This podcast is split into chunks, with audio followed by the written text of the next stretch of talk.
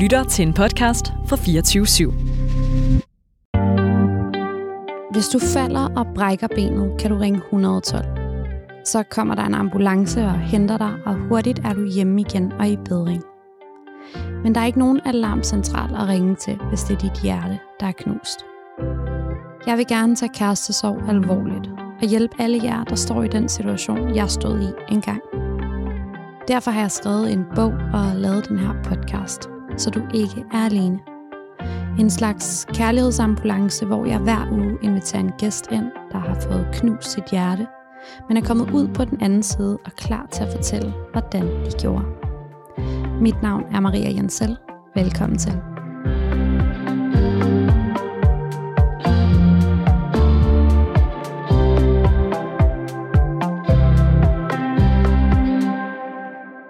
Min gæst i dag er ekstraordinært entreprenant. Hun startede sin virksomhed for 10 år siden på sit lille værelse i sine forældres kælder. I dag har hendes virksomhed 320 kvadratmeter på Christianshavn, og hun bor med sin familie i et stort hus i Nordsjælland.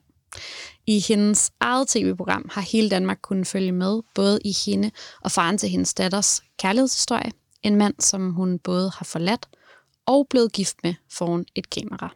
I den rækkefølge. Velkommen, Irina Olsen. Mange tak. Jeg er så glad for, at øh, du vil komme i dag og fortælle jo faktisk om den her historie, som jeg lige mm. nævnte kort. Øh, et brud ja. fra faren til, øh, til din datter. Ja, det har været, det har været noget af, af en rutsjebanetur ja. med Morten og jeg. Øh, og havde man også sagt til mig dengang, at vi vil ende der, hvor vi er nu, så havde det måske også været lidt svært at tro på, fordi at jeg kender jo godt til det her med at stå og føle, at bliver det nogensinde godt igen, det her? Øh, kommer jeg nogensinde til at være glad igen? Jo. Og det kommer vi meget mere ind på lige om lidt. Til at starte med, så vil jeg gerne lige prøve at skrive øh, dit kærligheds-CV. Sådan, hvis, øh, hvis du havde et CV for dit kærlighedsliv, mm. hvad ville der så stå af kolde fakta?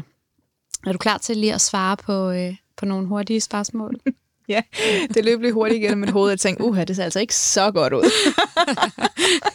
Men endresultatet er godt. Okay. Hvor mange gange har du været forelsket? To gange. Hvor mange kærester har du haft? Fire. Så to af kæresterne har du ikke været forelsket i? Ja. Så sidder der to. Der sidder fire mennesker derude lige nu og tænker, hvem af dem er jeg? Jamen, det er jo sådan noget, man først finder ud af nogle gange på et mm. senere tidspunkt.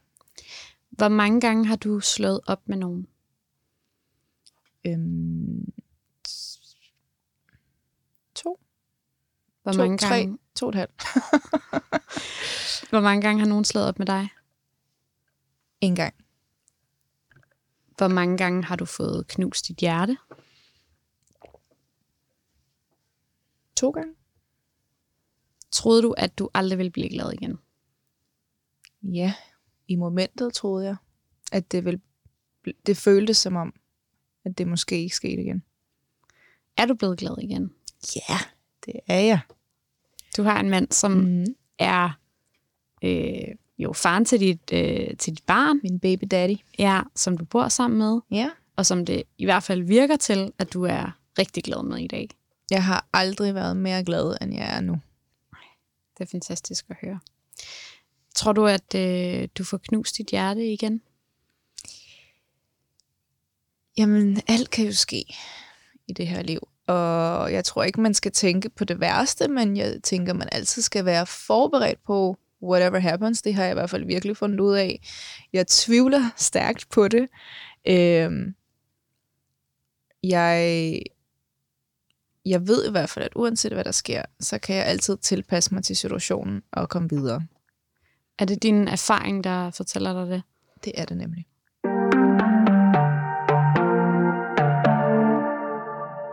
Vil du ikke prøve sådan lige at tage os tilbage til, til det her brud? Øhm, du er kærester med Morten på det her tidspunkt. Mm. I er ikke gift. Mm. Øhm, I har en datter, som er to år gammel. Og øh, du er på det her tidspunkt øh, 30 år, tænker jeg. Og Alicia, hun var, jeg kan faktisk huske, at det var omkring hendes tre års fødselsdag, Ja. hvor at øh, jeg begyndte at indse, at jeg er nødt til at bryde nogle dårlige mønstre, øh, for også at blive en bedre mor igen. Øh, fordi at Morten og jeg, vi, øh, vi havde sådan helt øh, magisk forelskelse, da vi mødte hinanden, og det klikkede bare med det samme, og der var fyrværkeri, og, og vi var så forelskede.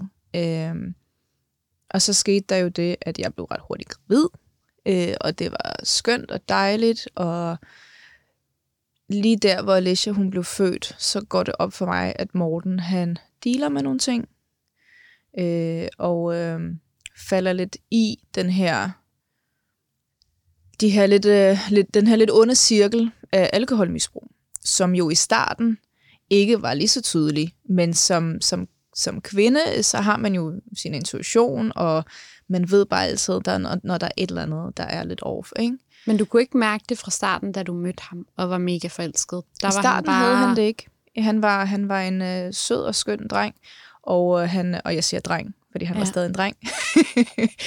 øhm, og han, han havde ikke problemer med, med alkohol, da jeg mødte ham. Øhm, Men han er DJ og producer. ja, og- så han var helt sikkert jo i det her miljø, hvor man øh, har en tendens til at feste lidt mere. Især, han var jo øh, 3-24, ikke, da jeg Mm. møder ham. Så han er jo lige den alder, hvor man går ud, og han boede på Sydhavnen, og vi gik også øh, ud sammen en del. Og jeg var jo også partypige, så det skal slet ikke lyde, som om jeg var hele eller overhovedet. Så, så vi kunne godt lide øh, at feste begge to, ikke? Øhm, men man, man kunne tydeligt se, at der skete et eller andet, øh, og jeg skal ikke kunne sige, om det var i forbindelse med, at han også vidste, at han skulle blive far. Øh, at der var et eller andet øh, underbevidst i ham, der, der, der trak i den forkerte vej. Øhm, og så havde jeg i nogle år de her diskussioner med mig selv, om det er mig, der er skør. Om det er mig, der, der, der ser spøgelser. Øh, fordi at det, det virker jo også som om, og det ved jeg, at der er flere øhm, partnere til, øh, til alkoholmisbrugere, der har det på den måde hvor at, øh, det føles som om, man er den eneste, der har det her problem med, at de drikker. Fordi når de er ude at drikke med vennerne, og det hele er hyggeligt og sjovt, så er der jo ikke nogen, der har problemer med det. Nej. Men det er jo kun en selv, der bor med dem. Så man begynder at føle sig skør, fordi man tænker, det er altså kun mig, der ser et problem her. ja, alle andre synes, han er Øh, mega alle sjov. andre synes, han er mega sjov og sød, og, og, de ser, og så i lang tid, før det bliver rigtig, rigtig slemt, så, så er det jo kun partneren, der kan se, hvor slemt det er. Fordi Mm. udadtil, så kan man, så kan man være en, øh, altså der er et ord for det, altså hvor du er øh, fungerende øh, alkoholiker. Altså Mm. hvor, hvor du sagtens skal have en almindelig hverdag og Var det ligesom det, han skjule det. Det var det, han var i ret lang tid. Øh, plus, hans job var jo øh, øh, at være DJ, øh, hvad hedder det, at stå og underholde folk, når folk festede. Mm. Så det, det blendede ind så nemt, at, at det var bare mig, der kunne se de her små ting. Og egentlig det, som, det, som gjorde, at jeg var rigtig, rigtig ked af det, det var, at selvom vi blev ældre, og vi selvfølgelig blev lidt, altså vi ændrede os lidt, men den her Morten, som jeg kender, som han er, som han sjov nok også er i dag, han forsvandt. Jeg kunne slet ikke kende den person, jeg var sammen med. Jeg kunne ikke forstå, hvad han sagde. Jeg kunne ikke genkende hans blik. Jeg kunne ikke, jeg kunne ikke genkende hans duft endda. Det var, det var som om, at min elskede Morten blev erstattet af en helt anden person, som, som jeg følte var fremmed for mig. Hvordan, sådan, hvordan var jeres hverdag? Hvordan kunne du mærke det her misbrug i løbet af en dag eller en uge? I starten var det jo bare små ting, men, øh, men til sidst var det jo det her med, at øh, som jeg også nævner i, øh, i min bog, fordi der kommer jeg lidt mere ind på hele historien, der, øh, der kunne han jo for eksempel være væk i nogle dage, ikke? Hvor jeg ikke vidste, hvor han var, hvor han ikke svarede mig, fordi jeg følte mig som den der sure mor, der hele tiden skulle være efter ham, fordi vi havde en datter, og øh, jeg, jeg drømte jo bare om den her øh, hverdag, vi skulle have, ikke? Øh, hvor alt var så, så dejligt og skønt, og, og han var der bare ikke, når han skulle være der. Og han, øh, hans, hans, man kunne ikke have en samtale. Vidste han, at han havde et problem? Fordi Det lyder lidt som om, hvis man tager væk i flere dage fra sin familie, så må man også selv være bevidst om, at Jamen det er sjovt, når jeg taler med ham om det nu, så, så siger han, at han var bevidst om det. Han, han, fortæller mig, øh, han har fortalt mig siden, han vi har haft mange snakker om det her, fordi jeg synes også, det har været interessant jo at, at høre hans side af det, og at det han, han husker, og hvordan det var, så var det jo bare, fordi han skammede sig så meget over, at han ikke kunne stoppe. At selvfølgelig synes han, at det var irriterende, når der hele tiden var nogen efter ham. Så han prøvede jo bare at komme, komme væk fra det, fordi at han synes, det var Jamen, altså, han, han, han bruger ret meget ordet, at han, at han skammede sig over, hvordan, hvordan han var, og var bevidst om det. Men han kunne bare ikke lave om på det. Den, man tugter, elsker man, fik jeg altid at vide af de voksne, når drengene drillede mig i folkeskolen. Både da og nu synes jeg, at det er en meget nem og forsimplet generalisering. Men forskning fra Virginia University viser, at kvinder faktisk er mest tiltrukket af mænd, som er svære at afkode. Kvinder kan ifølge studiet altså bedst lide de mænd, der ikke direkte fortæller dem, at de kan lide dem.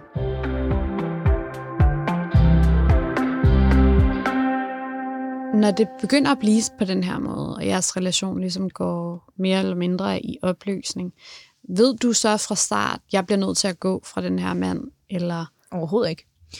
Øhm, I starten, der tænkte jeg, jeg kan overtale ham til at lade være. Fordi selvfølgelig vil han da lade være for min skyld og for vores datters skyld. Og jeg tror faktisk slet ikke, jeg forstod alvoren i situationen til at starte med. Jeg forstod slet ikke, hvad jeg var op imod, fordi jeg, har slet ikke, jeg havde ikke erfaring med det dengang. Øh, jeg kendte ikke nogen andre, der havde været igennem det. Der var ikke nogen, jeg kunne tale med. Øh, og oven i det, så tvivlede jeg faktisk på, om det, om det overhovedet var et problem. Mm, om fordi, det kun eksisterede i dit Ja, fordi, fordi om det kun var mig. Ikke? Øhm, så så jeg, jeg vidste faktisk overhovedet ikke, øh, hvad jeg gjorde, andet end der var en, anden, der var en mavefornemmelse, der sagde til mig, der er altså et eller andet, der er galt her. Og hvis, og hvis ikke det er det her med alkoholen, jamen, så er der noget galt med mig. Mm. Fordi der, der er bare et eller andet, jeg ikke kan få til at gå op i mit hoved. Hvad er det så, der gør, at du til sidst beslutter dig for, nu må jeg gå? Altså, at der, du skifter fra at måtte redde ham, og være mm. den eneste, der kan redde ham. Øh, og dig Der, det er en lang proces. Ja. det, er en, det, var, det var en længere proces af, at jeg var også, jeg var også blevet lidt semiskør undervejs, det vil jeg indrømme. Øh, men jeg havde fundet nogle øh, hotlines, jeg også havde ringet til og, øh, og snakket med, for bare at høre lidt om det her. Og det, som gav mig lidt forståelse, det var, at når jeg så forklarede dem, det her sker, og det her sker, og så kan han sige de her ting, og så kan han gøre de her ting, øh, at der bekræftede de mig i, at det altså ikke var mig, der var skør, at det var normal opførsel. For, og jeg kan bare huske, da hun sagde i den anden ende af røret, at alkoholmisbruger. Det havde jeg ikke engang lyst til at kalde ham, fordi han var bare min Morten. Han mm. var min Morten, og jeg, og jeg kunne redde ham, og jeg kunne få ham til at forstå, og det var det her med, at jeg har prøvet at have de her samtaler med ham, hvor jeg virkelig prøvede at få ham til at forstå, hvad det er, han gør. En ting er med vores familie, men en anden ting er også ved sig selv, fordi jeg elsker jo den her person. Jeg prøvede virkelig at få ham til at forstå, hvad det er, han gør ved sig selv. Han er så godt et menneske. Hvorfor gør du det her mod dig Mm. selv? Altså, det gjorde virkelig ondt at se et menneske forsvinde. Et menneske, du elsker, bare forsvinde fuldstændig. For det var det, alkoholen gjorde. Han, altså, jeg, føl, jeg følte, at han selv stjal ham selv fra mig. Øhm, og, men, og mentalt var jeg, var jeg, det var, jeg var helt drænet.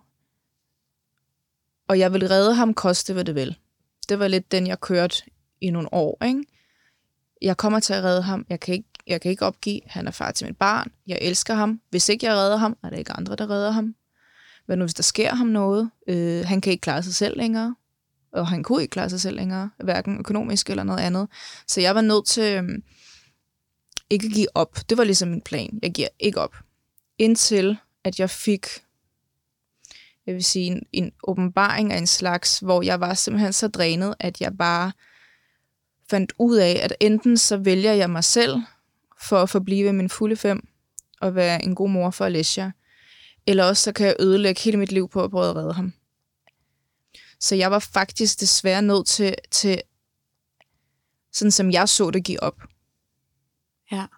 Kan du huske, at du tog den beslutning, jeg bliver nødt til at gå fra ham? Selvom jeg elsker ham. Jeg kan huske, at jeg tog den beslutning, og der gik stadig lang tid, til jeg faktisk gik fra ham, fordi jeg kunne ikke gennemføre det. Øh, jeg, els- jeg har altid elsket ham. Så det her med at gå fra en person, som du elsker, og som i virkeligheden har brug for dig, eller har i hvert fald brug for noget hjælp, og du kan ikke gøre noget for, at han får den hjælp. Og du kan slet ikke, du kan slet ikke tale den her person til fornuft på nogen måde. Så det var, det var sådan dobbelt op på smerte, for jeg var nødt til både Mm. at gå fra ham, men også se den her person forsvinde samtidig. Mm. Øhm, Og du må vel også se dig selv få kærestesorg. Altså, give dig selv kærestesorg på en eller anden måde af. ja. Mm. Altså sådan, fordi du elsker ham jo stadig. Du har jo stadig ikke lyst til at miste ham, selvom, selvom det er dig, der går. Det er jo, det er jo på en eller anden måde tvunget øh, ned over dig, mere end det er noget, dit hjerte vil. det er ekstremt hårdt at gå fra en person på den måde. Også fordi, at jeg var så bekymret for ham.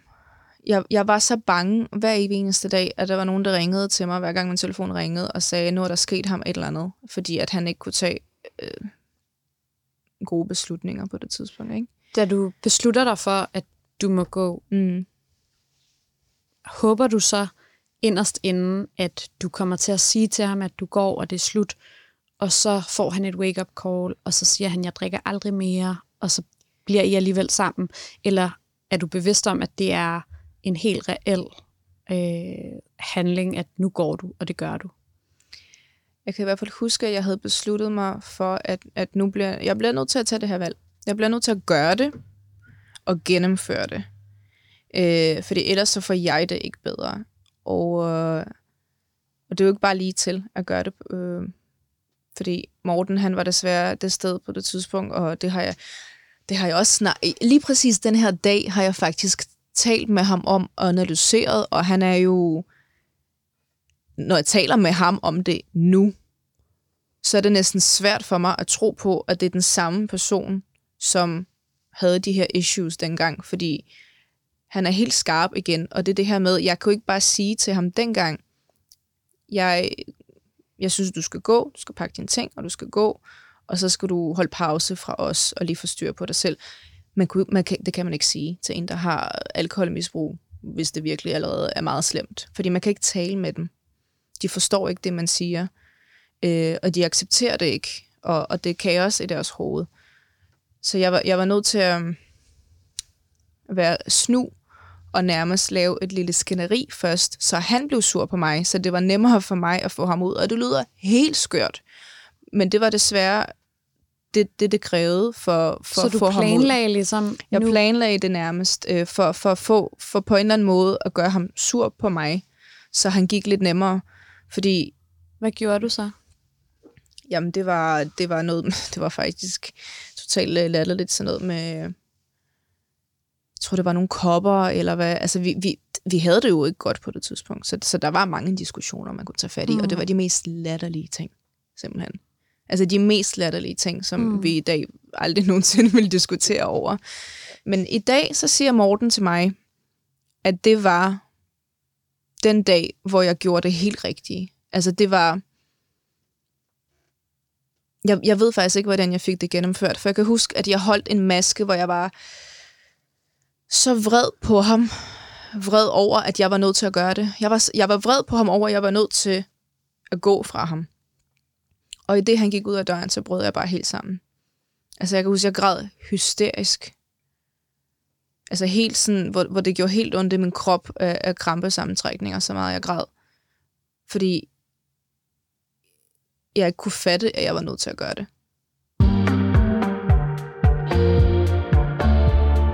Der er mange lighedspunkter mellem sorg og depression. Nedtrykthed, håbløshed og vrede er bare nogle af dem. En stor og længerevarende sorg kan godt udvikle sig til reel depression. Og hvis du er i tvivl, om du har fået sådan en, så skal du kontakte din læge. Så kan du blive henvist til en psykolog, der kan undersøge, om du skal have professionel hjælp. Men husk, at helt almindelig kærestesorg godt kan tage lang tid og føles meget voldsomt, selvom det ikke er en depression.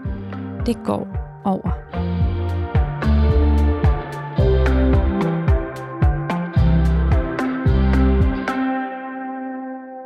Hvor var Alicia henne i alt det her? Og hun var jo hjemme. Så hver gang, at der var en eller anden form for diskussion eller skænderi, så hævede jeg ikke min tone. Jeg hævede ikke stemmen. Og lige så snart han gjorde det, så kan jeg huske, at jeg altid var efter ham.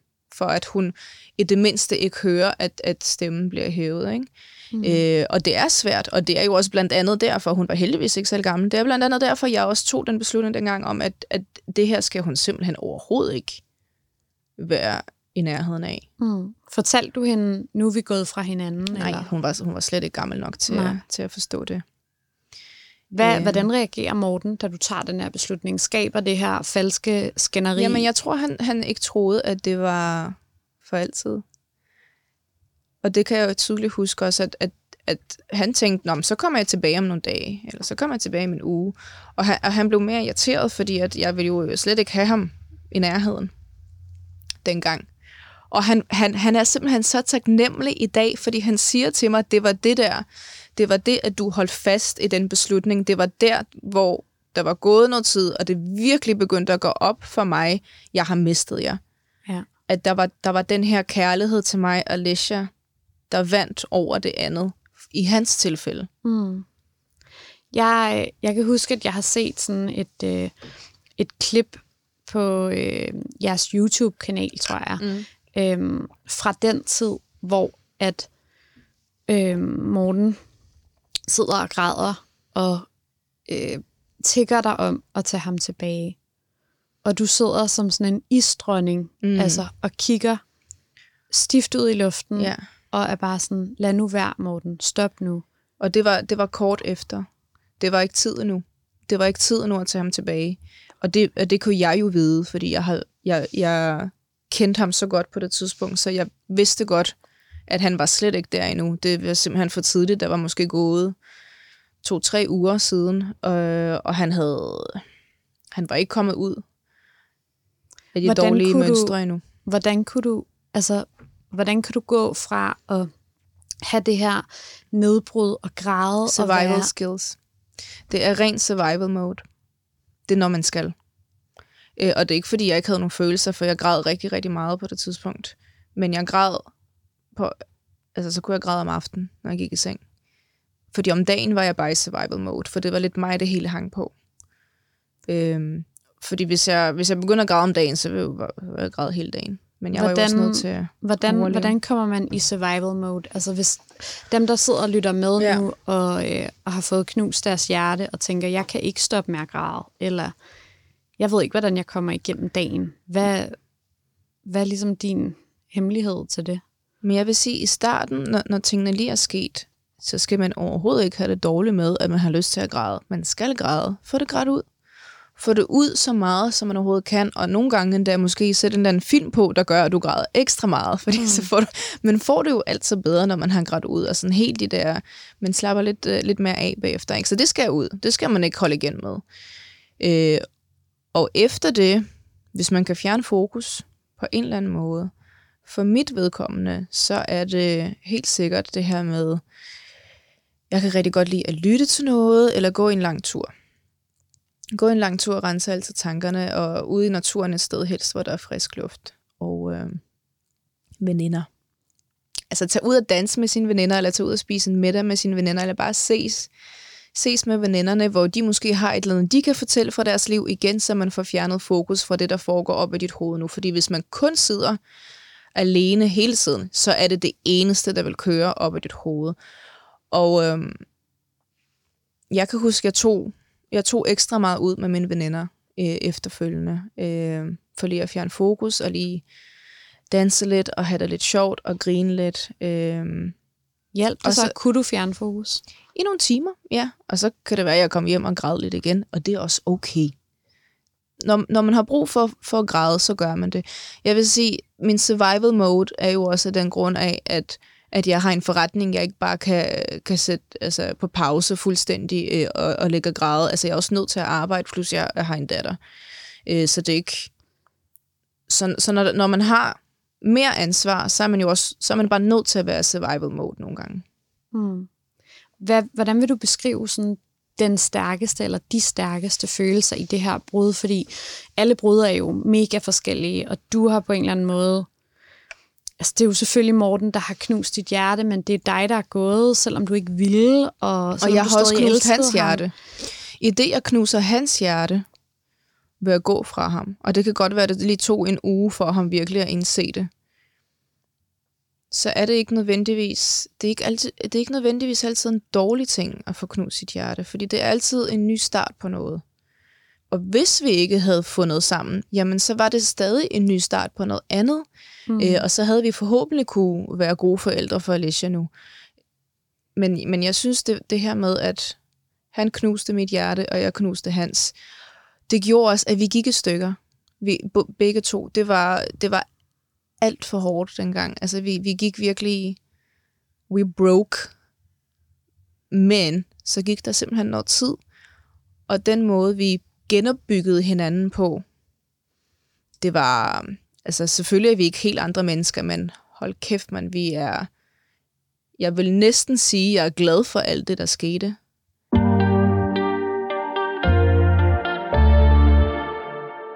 Hvis I ikke havde fundet sammen igen, tror du så også, du ville sige, at det havde gjort dig til et stærkere, bedre 100 menneske? 100 procent.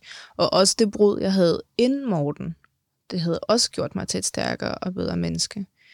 Øh, jeg, synes, jeg synes egentlig, at alt har givet rigtig fin erfaring, som gør os til dem, vi er, som, som giver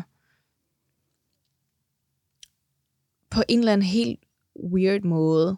Så, så, så de ting, der sker, de, de er meant to be. Altså, det giver, det, det giver virkelig mening for mig nu, øh, i den alder, jeg er i, hvor jeg, hvor jeg kan huske, at jeg tænkte på, på, øh, på, på de her to sidste brud, jeg har haft, hvor jeg bare tænkte, det, det, jeg, jeg bliver aldrig normal igen. Mm. Jeg, jeg ved ikke, om jeg overhovedet kan være glad. Kan jeg overhovedet elske igen? Kan jeg blive glad igen? Jeg hader mænd. Mm. og alle de der ting, ikke? Øhm, men, men alt, alt kan blive godt igen. Hvad for nogle følelser var de stærkeste i din krop under den her kærestesorg? Var du rasende? Var du vred? Havde du lyst til at hævne dig? Var du deprimeret? Alt. Det var alt på en gang. Jeg havde både en depression, jeg var vred, og det, og det skiftede. Det var ikke sådan, at det kom i perioder, hvor først var det det her, så var det det andet. Det var som om, det var alt på en gang. Så du gik ikke igennem sådan kærestesorgsfaserne en efter en, og til Mm-mm. sidst det var bare alt på en gang. Og jeg kunne være mega vred det ene minut, og tude det næste minut, og så bare ligge og være helt deprimeret. Altså det var... Men jeg havde også holdt den for længe, hvis man kan sige det på den måde. Mm. Havde du øh, lyst til at hævne dig? Overhovedet ikke. Morten han havde det skidt, og jeg havde stadig lyst til at redde ham, efter jeg gik fra ham jeg følte stadig, at, at det var kun mig, der kunne, der kunne hjælpe ham, mm. for det var mig, der kendte ham bedst. Så det er også lidt, det er også lidt en atypisk måde at gå fra hinanden på, når, når den ene part er, har, et, har et misbrug. Fordi det er, ikke, det er ikke den der klassiske breakup. Nej, og fordi du var jo ret ung, da det her skete. Altså, så selvom tak. det lyder... Du synes, det altså, selvom det, det, det lyder som et enormt voksenbrud, det her med mm. at gå fra øh, en kæreste, som man har et barn med, og man går fra hinanden på grund af et alkoholproblem. Det lyder næsten som sådan, altså noget, man gør i 50'erne eller mm. øh, 20 år senere end dig. Øhm, men hvordan, øh, hvordan vil du ligesom beskrive forskellen på, hvordan du håndterede og reagerede øh, i det her brud, i forhold til, hvordan du normalt har dealet med kærestesover, øh, når der ikke har været et barn involveret? Jamen, jeg synes faktisk generelt, at alle mine brud har været meget forskellige. Ja. De har, de har slet ikke været ens. Hvor at min, øh, min første kæreste, det var bare det var et af de der drømmebrud, drømme-breakups, ikke? Ja. Hvor, hvor at man bare går hver til sit, og alt er fint, og man er venner, og alt er dejligt. Ikke?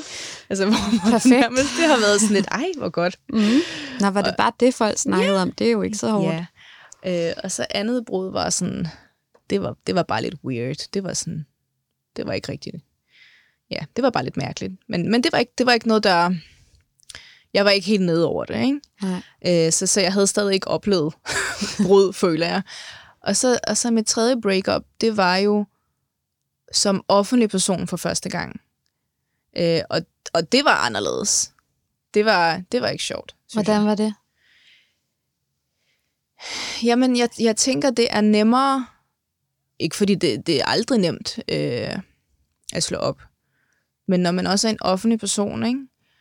og der er så mange, der har en mening om det ene og det andet, og der er så mange forskellige ting, der bliver gjort, øh, og, og, man, og man har jo også oveni, at man står her med, med, med heartbreak, så skal man også til at forsvare sig selv lige pludselig, eller jamen, sådan var det da ikke. Altså, det, det, det var ikke sjovt. Det var Mm. virkelig ikke sjovt. Det var super hårdt, og der havde jeg bare lyst til, til altså flytte til et andet land, nærmest. For, for at komme væk fra alt det, ikke? Ja. Øh, og så det her med, at jeg kan virkelig, virkelig, virkelig slet ikke udstå, når man prøver at gøre sin ekskæreste til sådan, ja, jeg har jo også, jeg har også en skør ekskæreste, hun var bare sådan en bitch. Altså lige så sådan, ej, jeg kan slet ikke have det. Den er bare for nem. Den er bare for nem at sige. Ikke? Jeg synes øh, altid, hvis der... Og nu bliver det meget generaliseret. Fordi det kan aldrig være manden, der er the crazy Nej. ass. Vel, nej, det kan det ikke. Men hver gang en mand har sagt til mig, at han har en sindssyg ekskæreste, så ringer alle mine alarmklokker. Det samme her. 100 procent. Så tænker jeg, hun kan blive min Ja. veninde. Ja, præcis. Hvem, altså, der er et eller andet helt galt med dig. Præcis.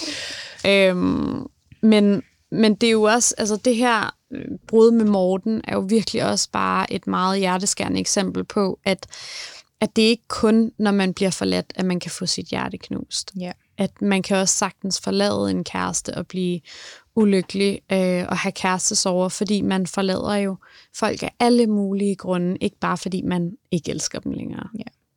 Men i forhold til dit øh, tidligere brud, du lige nævnte, det, hvor du havde lyst til at rejse over på den anden side af jorden, så med Morten, der blev du jo nødt til at se ham, fordi I havde en datter.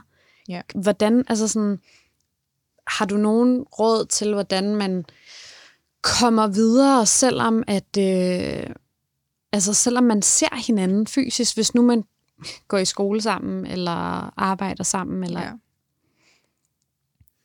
Jamen, det kommer jo også an på, hvilken aftale man har lavet. Hvis der er børn involveret, eller ikke børn involveret, der er selvfølgelig altid nogle aftaler, når det kommer til børn, men også den her aftale med, skal man give hinanden en, en pause, hvor man slet ikke øh, skriver sammen, snakker sammen eller noget. Og det synes jeg faktisk måske er en god idé, at følge efter, hvad det er præcis, man har brug for, og oftest er det også, at man lige får den der pause og lige genfinder sig selv igen.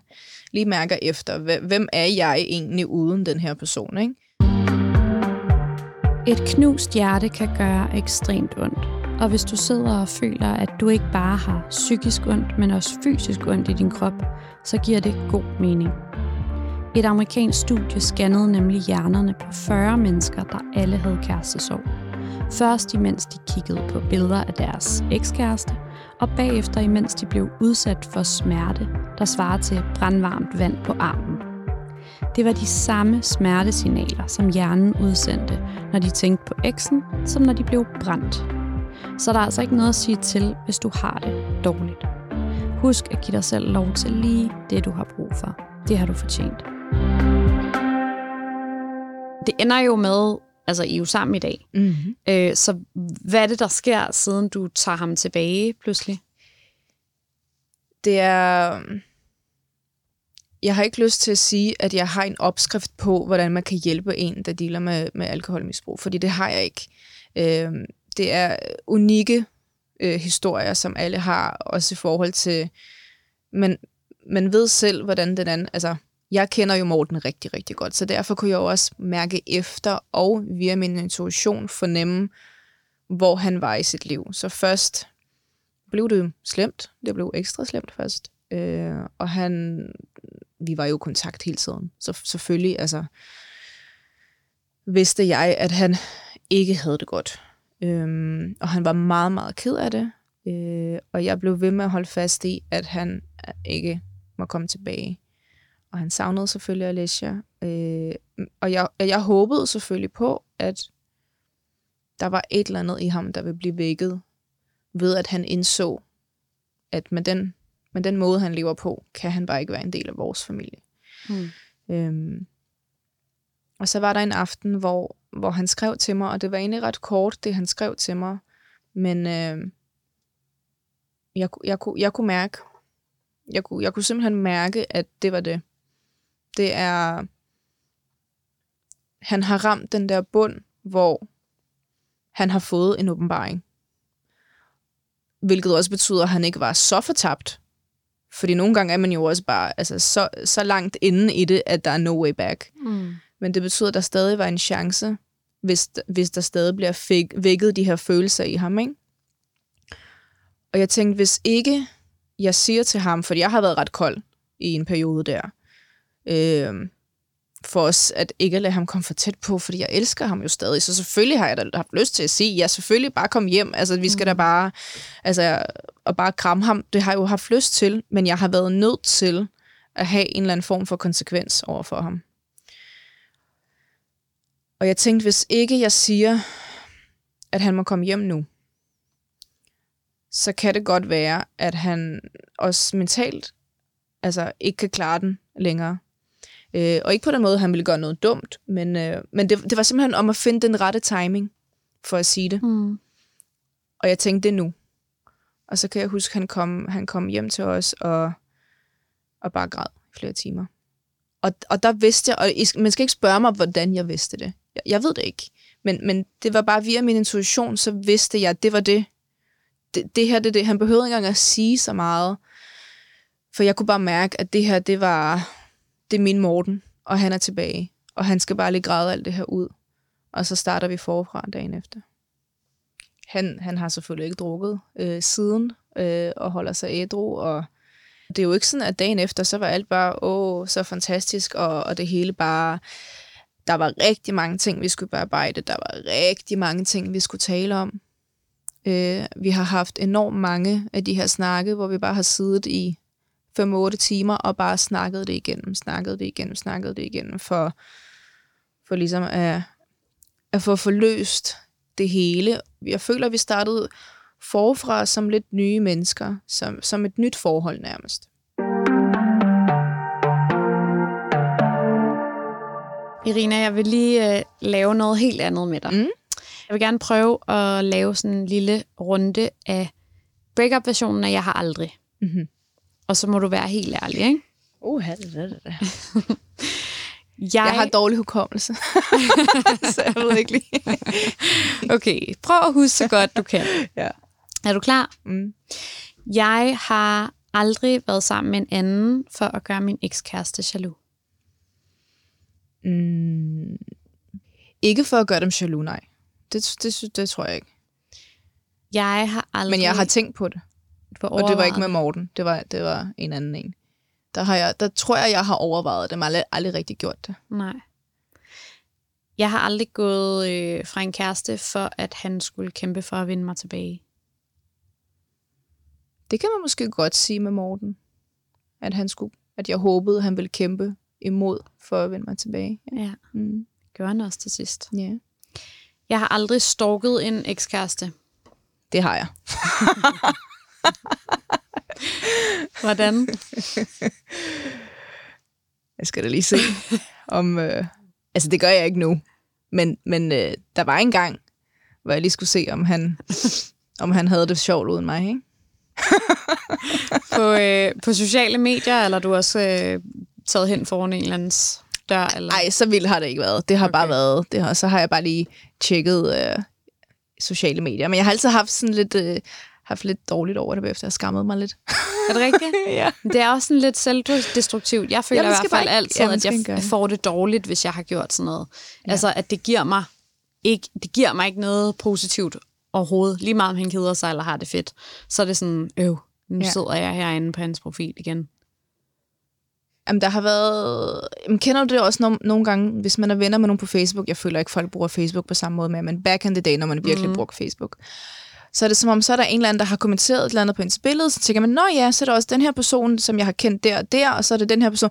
Og så lige pludselig, så ender man bare på de helt forkerte Facebook-sider med dem, som er venner med din ekskæreste, hvor man bare tænker, oh my god, ikke? Og så kommer man til det, Ja. og så begynder man at snage lidt mere, og så tænker mm. man, god damn it, hvorfor er Starter jeg, det ved en fejl. Og hvorfor så er jeg sådan?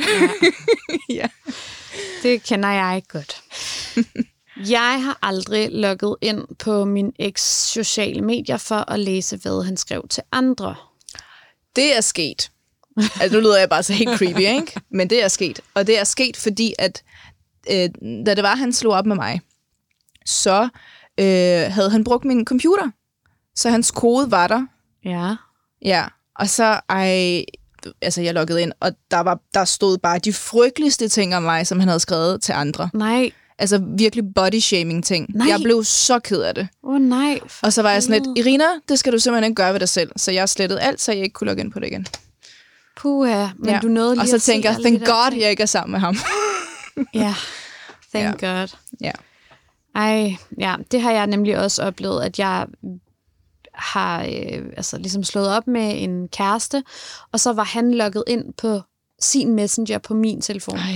Og i ugevis gik jeg og ville ikke gå på Messenger, fordi mm. jeg vidste, det var ham, der var logget ind, og jeg vidste, at jeg skulle ind, og så skulle jeg logge ham ud for at logge mig ind. Mm. Og i Mm. det, at jeg skulle logge ham ud, der ville jeg jo komme til at skimme.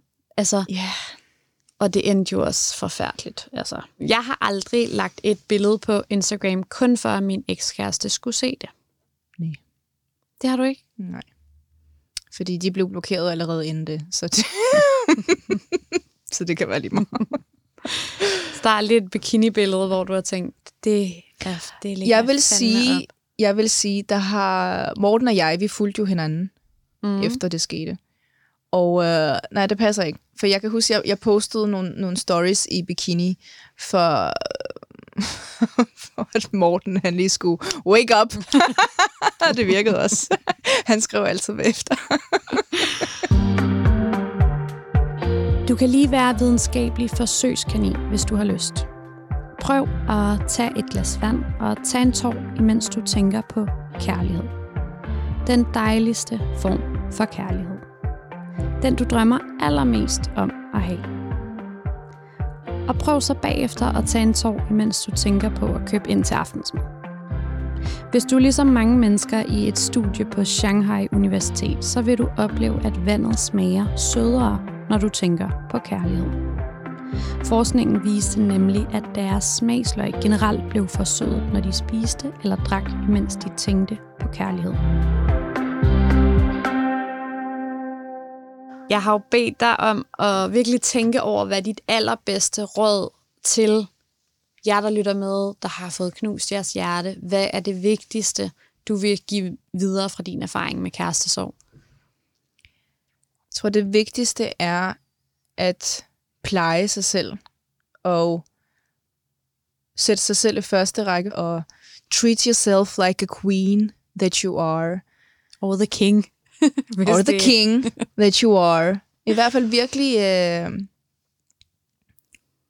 sætte sig selv på et pedestal nærmest, og, og huske sig selv på, at okay, bare fordi det her er sket, så betyder det altså ikke, at man fejler noget, eller at der er et eller andet galt med en. Sådan ting kan ske. Og det kan være, det ikke, det kan være, det ikke er første gang, det sker. Øh, jeg tror også måske nogle gange, at folk har de her sådan lidt for lyserøde briller på, hvor man bare tænker, at det hele er ligesom på film, og så møder man hinanden, og det er bare den første, man møder, og det hele bliver bare så fantastisk og øh, happily ever after. Ikke? Men nogle gange, altså sådan, jeg kan også sige det fra, fra min egen historie jo, altså det kan være op og ned, men det kan stadig være en happy ending, uanset mm. hvordan det er, man kommer dertil. Øh, og så det her med at øh, fjerne fokus, så man kan, og prøve at blive den bedste version af sig selv i mellemtiden. Jeg synes også, det er et, et virkelig sådan et virkelig rart råd, det her med at skulle, skulle fokusere på sig selv og ikke på sit brud, eller ikke på sin ekskæreste, fordi det er så hårdt at være i alle de der følelser. Det er også hårdt at efterrationalisere, mm. hvad gjorde jeg galt, og hvad kunne vi, og, og kunne det have været anderledes, ja. eller var han den, hun den rigtige? Men det er Øhm, svært. Det, det er svært, og det er det her med at fjerne fokus i starten, er rigtig svært. Mm. Fordi det hele gør jo bare ondt. Øh, man, man er jo bare ked af det, og, og, man, og man, bare fordi man siger, okay, nu skal jeg være glad, så betyder det jo ikke, at man kan blive det. Nej. Man skal gå ind aktivt og gøre et eller andet, Hvad kan man for gøre lidt så? efter lidt baby steps. Øhm, altså, jeg, jeg kan jo rigtig godt lide enten at læse noget, eller at lytte til noget, og det gør jeg egentlig ikke kun, altså, noget det er et brud, vi snakker om, men også når jeg har nogle andre hårde perioder i mit liv, så, så vælger jeg for eksempel en bog. Sådan en bog, der får mig til at tænke over det. Og så enten læser jeg den, eller lytter jeg til den. Eller i hvert fald noget andet, Som der gør... en bog, der handler om det emne, som du er ked af, Øh, eller nej, noget andet? Bare, bare noget, hvor jeg, hvor jeg virkelig Hvor bruger min hjerne på, ja. på, altså tænker på alle Mm. mulige forskellige baner. Ikke? Øh, det kan jo være noget andet, som interesserer dig, men i hvert fald så du, så du lige pludselig bruger, hvis det giver mening, bruger ja. din hjerne på at tænke over noget andet, på at analysere noget andet.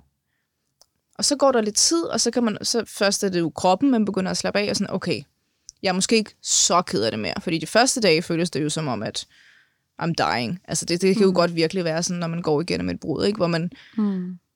kan fysisk mærke det gå ondt i kroppen nærmest. Ikke? Ja, og det kan vare lang tid. Det kan det nemlig. Øhm, så det er, i hvert fald, det er i hvert fald det, jeg gør. At prøve at bruge min Mm. hjerne til noget andet, så, så det ikke fylder det hele. Hvis du føler, tiden går, alle finder deres store kærlighed, og imens er du bare den eneste tilbage, der ikke lige er der endnu, så er det heldigvis slet ikke rigtigt. Danskerne finder senere og senere sammen med den person, de vil giftes med. Flere og flere er singler, og i 2012 var den ældste brud 92 år. Det er aldrig for sent at finde kærligheden. Og indtil du finder den, skal du bare huske på, at alt bliver godt igen.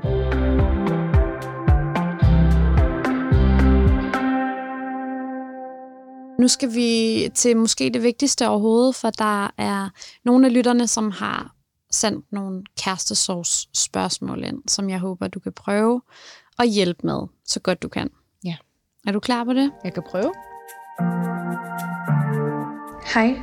Hvordan accepterer man at se sin ekskæreste med en ny, efter man har slået op? Det er jo virkelig, Den er svær. det er virkelig sådan en ondt i maven følelse, ikke? Altså det, jeg kan næsten ikke forestille mig noget værre, at mm. få det oven i sit breakup og sit knuste hjerte, og også skulle pines med at se. Og det er lige præcis det, du siger. Pine sig selv ved at se det. Så i, hvis jeg skulle sige, hvad jeg vil gøre i hvert fald, så er det at få at komme væk, hvis det kan lade sig gøre. Altså lad være, lad være med at udsætte sig selv for, for at se det. Altså hvis det er på, på hans sociale medier, så lad være med at se på hans sociale medier. Altså hvis det er svært at, at gå ind, altså, så, så må man jo lige enten blokere ham eller et eller andet, selvom det lyder lidt vildt, men man er simpelthen nødt til at tænke på sig selv lige nu. Øh, og, og det trigger jo en helt vildt at se mm. det, hvis man stadig har følelser for den person. Det gør jo virkelig ondt. Hvis det er i skolen, er det selvfølgelig lidt sværere, fordi man kan ikke, man kan ikke bare komme væk på samme måde. Men hvis mm. det er til en fest, så vil jeg, så vil jeg tage hjem. Ja, jeg er så enig. Altså, jeg synes virkelig, det handler om, når man har kærestesorg, at tage det alvorligt, at man er så skrøbelig og så følsom, Mm. og passe på sig selv og sige, jeg, jeg, jeg er ikke i stand til det her. Det er ikke nu, jeg skal vise, hvor stærk jeg er, at jeg kan da Ja. sagtens.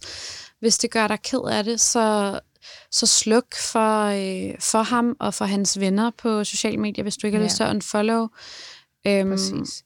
Og måske især den yngre generation kan jeg godt fornemme, for jeg har jo søskende, der er yngre. Jeg kan jo godt fornemme, at, at de, øhm, de er meget large omkring alt, og de kan også godt lide nogle gange at vise, at de kan klare alt. At de mm. i hvert fald ikke, altså at, at hvis der er noget, der, der gør dem ked af det, så prøver de stadig sådan at sige, at det er okay. Altså det, altså at være lidt mere cool omkring det. Ja. Øhm, og, og det, øhm, det kan jeg egentlig godt se, at for nogen kan det også godt være sådan et, ej, altså du, I er jo ikke sammen med os, så du skal da bare lige kunne klare, at han er sammen med en anden, eller hun er sammen med en anden, ikke? Men, men der er man simpelthen nødt til at se bort fra, hvad andre siger, eller hvad andre synes, og, og passe på sig selv. Ja. Jeg, jeg har også selv oplevet, at, altså, at jeg synes, det var svært nærmest, altså nærmest bare at se hans forbogstav. Altså hvis der stod et stort mm. T et eller andet sted, så, tæ, så, så, så kunne jeg begynde at græde. Altså sådan, så at se ham med en anden, er jo, Ja. altså, det er jo tortur. Øhm, og jeg har i hvert fald også virkelig sagt til, sådan, til mine veninder, når jeg virkelig har haft kærestesorg, jeg vil ikke høre hans navn, for Præcis. det gør ondt mm. i hele min krop. Hvis du ser ham et eller andet sted, så skal du ikke sige til mig, ej, jeg så ham for, for resten sidde over på en eller anden café. For hele min dag er ødelagt af det, og måske også i morgen og resten af ugen. Øhm, at man bliver bare nødt til at stå ved, at det, det gør vildt ondt at have respekt for, Ja. for den følelse. Jeg kunne godt tænke mig at høre, hvad I har tanker til, hvordan man lærer at leve uden den person, som man elsker. Ja. Og det er jo en lille smule det, som du yeah. prøvede ikke? Mhm. Altså at gøre i, i rimelig lang tid, inden at, øh, at yeah. Morten pludselig tog sig sammen og kom hjem. Men hvis han ikke havde gjort det, så ville du jo også... Altså var du jo i gang med den proces, som hedder Ja. at lære at leve uden den, man elsker. Og, øh, og nogle gange så er man altså nødt til at opveje, hvad der betyder mere for dig. Øh, nu ved jeg jo ikke, hvor, hvorfor grunden er, at, øh, hvad grunden til, at hun skal leve uden den, hun elsker. Men hvis det er meant to be, hvis man virkelig har den her kærlighed, kærlighed, jeg kan ikke leve uden dig, kærlighed. Mm. Jamen på en eller anden måde, så tror jeg i hvert fald, at folk finder sammen igen. Altså som magneter nærmest. Altså så, at Mm. på en eller anden måde, så sker det alligevel. Men, men det kan også godt være, at man føler i starten, jeg elsker den her person så meget, men vi er ikke sammen. Og jeg siger ikke, at det er tilfældet i, i den her situation, men det, det kan jo også godt være, at det måske ikke er den kærlighed, man tror, det er, men det føles bare altid meget voldsomt i starten. Mm. Jeg, jeg, jeg synes også, det er rigtigt det der med, at man kan blive snydt af sin egen øh, sådan forventning til, hvad det er, eller man har bygget en eller anden historie op omkring, mm. hvem er den her person, og hvem var vi sammen, og det var den store kærlighed. Og så er det enormt svært at give slip på, at det måske ikke var virkeligheden, når den anden går. At man holder fast i, men det er jo det er jo ham, jeg elsker, for det har jeg sagt til mig selv de sidste tre år. Eller? Ja, og det er helt vildt nogle gange. Øh, altså, jeg har jo selv oplevet det, hvor jeg tænkte, at det her er min eneste ene. Og så går der, og jeg, jeg, jeg følte ikke, at jeg kunne være forelsket i en anden person. Og så gik der, der gik simpelthen to-tre uger, og så kunne jeg mærke, at jeg slet ikke elskede den person mere.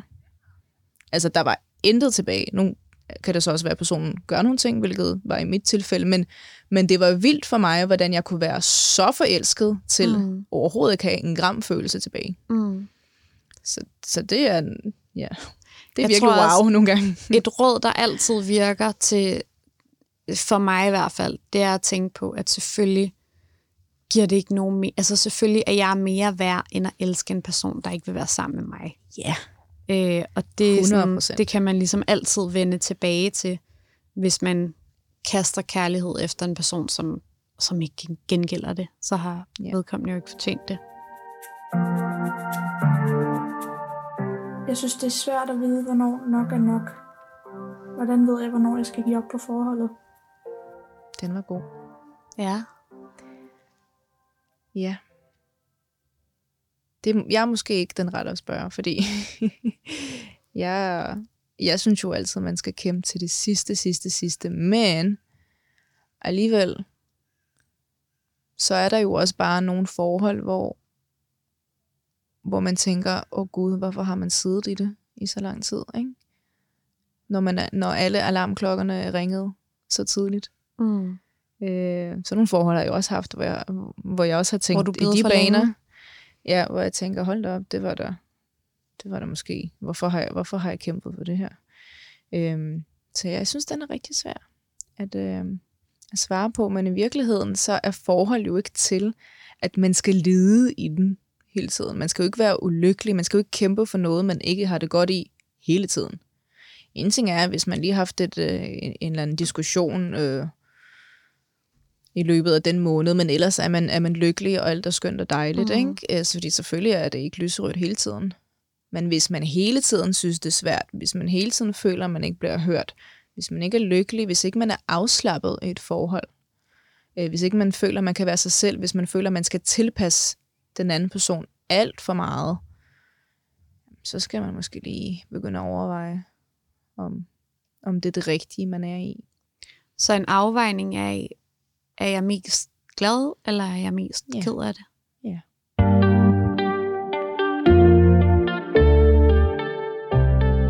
Irina, det har været en kæmpe fornøjelse at snakke med dig i dag. Og jeg er så glad for, at du er blevet glad igen. Hvad end du var blevet det mm. alene, som det måske ville have med, hvis øh, Morten ikke havde taget den beslutning, han gjorde. Eller om, øh, om du endte sammen med ham, som du er. Men lige meget hvad, at du, at du tog den beslutning for dig selv, at du skulle være glad. Mm. Og det vil du kun blive, hvis du forlod ham. Ja, Sådan er det nogle gange.